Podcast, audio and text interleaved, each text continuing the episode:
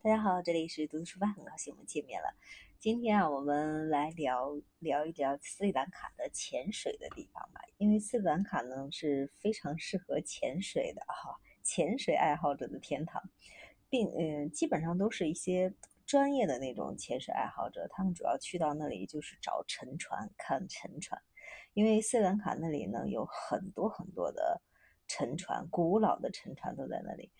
嗯，并且呢，它的海底的珊瑚也也算是不少，但是不是很多。但是它的有很丰富的热带鱼，呃，那里的话基本上就是拥有那个印呃印度洋那边几乎所有的呃海洋鱼类。斯里兰卡呢，一年四季都是适合于潜水的。呃，像像怎么说呢？它分了好几个海，因为它海岸性很长嘛。它有很多的像什么神仙鱼呀、蝴蝶鱼呀，还有一些鲨鱼呀，呃，甚至看鱼的机会 要多于看那些礁石啊。可以说鱼类是很丰富的。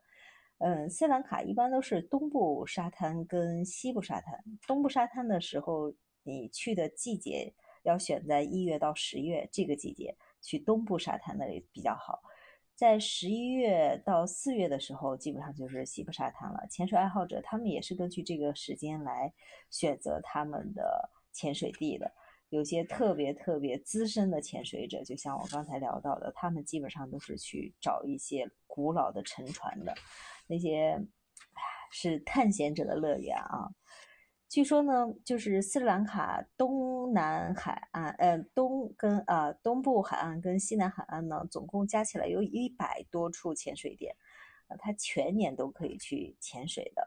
像比较有名的乌纳瓦图纳，乌纳瓦图纳呢是在加勒不远处五六公里那个位置，是非常有名的一个旅游景区，那里有很好看的沙滩，还有很多比较漂亮的珊瑚。嗯，在呃零四年海啸之前啊，甚至甚至还被评为了世界十佳海滩之一。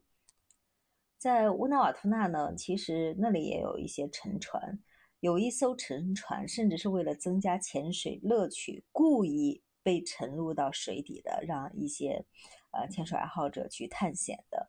嗯，在那里呢也有很多潜水学校啊，你可以去选择适合几乎所有级别的一些潜水爱好者。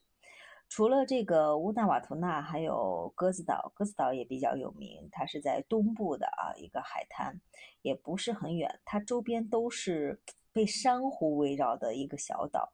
小岛呢，那里曾经生活了很多很多的那种岩鸽，就是后来当地人就把它叫成叫做了鸽子岛。这个呢，鸽子岛在很早之前几乎是。没有被人类污染过的海域啊，所以那里非常非常的美，非常适合浮潜。现在基本上游客去到的也不少了，所以它近海的一些海水呢，没有稍微远一点的那么清澈，但是能见度也是很不错的。周围呢有近百种的那种珊瑚，还有三百多种那种热带鱼啊、鲨鱼啊、海龟，经常可以在那里出现。呃，生物种类是可以说是非常多的啊。如果你去到鸽子岛，包括刚才聊到的乌纳瓦图纳，去到这些地方的话，你如果你没有任何的潜水经验，你也可以去那里。它是初级的浮潜者也可以去到那里深，因为它的海水很清嘛，你可以看到那种海底五光十色的那种珊瑚，还有各种各样那种色彩比较艳丽的一些热带鱼，会很兴奋。刚才聊到这儿，让我想起了。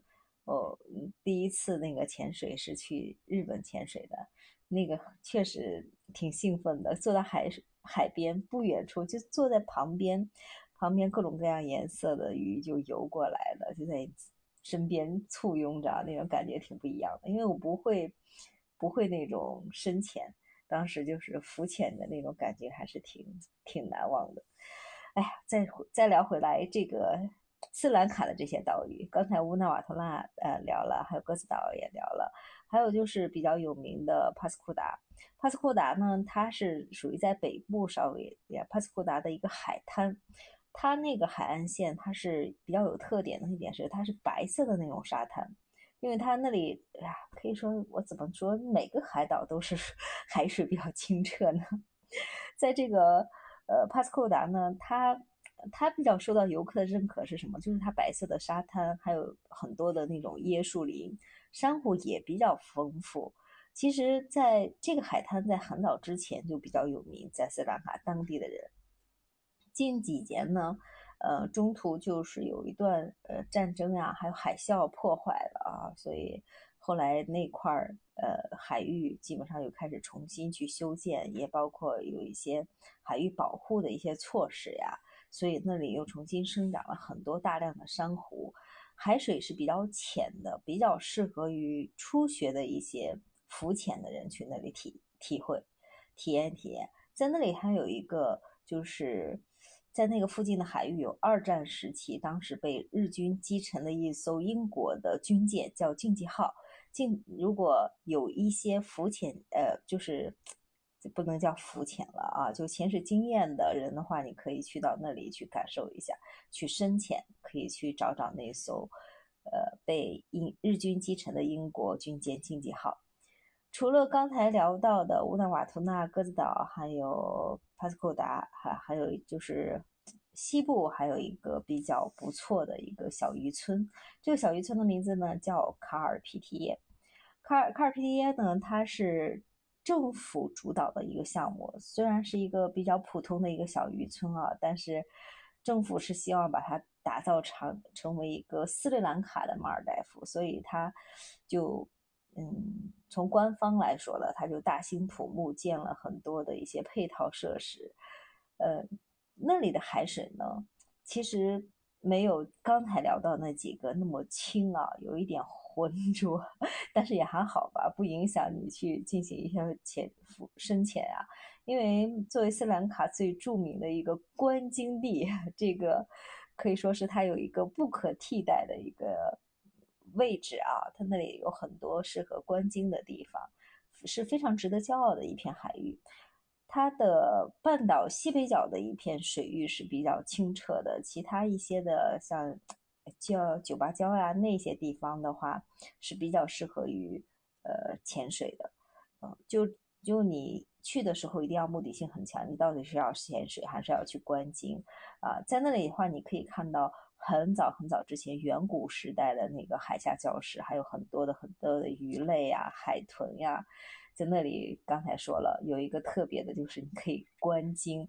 观鲸的话，一定要提前安排好啊，就是安排好观鲸的时间呀，报好那个观鲸的那些游，可以供供游客去游览的一些，嗯，就是怎么说呢，船游船时间，这个一定要安排好。